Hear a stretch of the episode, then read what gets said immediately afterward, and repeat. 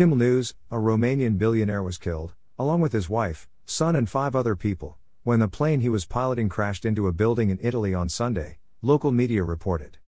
Dan Petrescu, 68, one of the richest men in his home country, was operating a single engine Pilatus PC 12 that was seen in flames before it slammed into an office building undergoing renovations in San Donato Milanese, a town southeast of Milan, authorities said.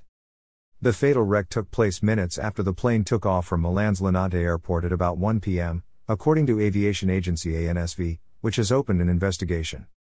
The plane's black box has been recovered, the Corriere della Sera newspaper reported, citing Deputy Prosecutor Tiziana Siciliano.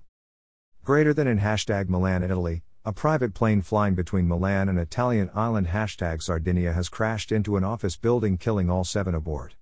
Being flown by 30 years old Dan Petrescu, a hashtag German citizen born in Romania, a property tycoon worth a 3 billion euros exclamation mark at W0 Wolverine update pic.twitter.com slash ezo.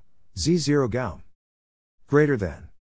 Greater than Victor, India, Great Britain, at cool underscore crusader, October 4, 2021. The billionaire's 65 year old wife, their son Dan Stefano, 30, and a child were also among the eight people aboard the plane who died in the wreck, according to Corriere and the AGI news agency. Petrescu headed a major construction firm and owned a string of hypermarkets and malls.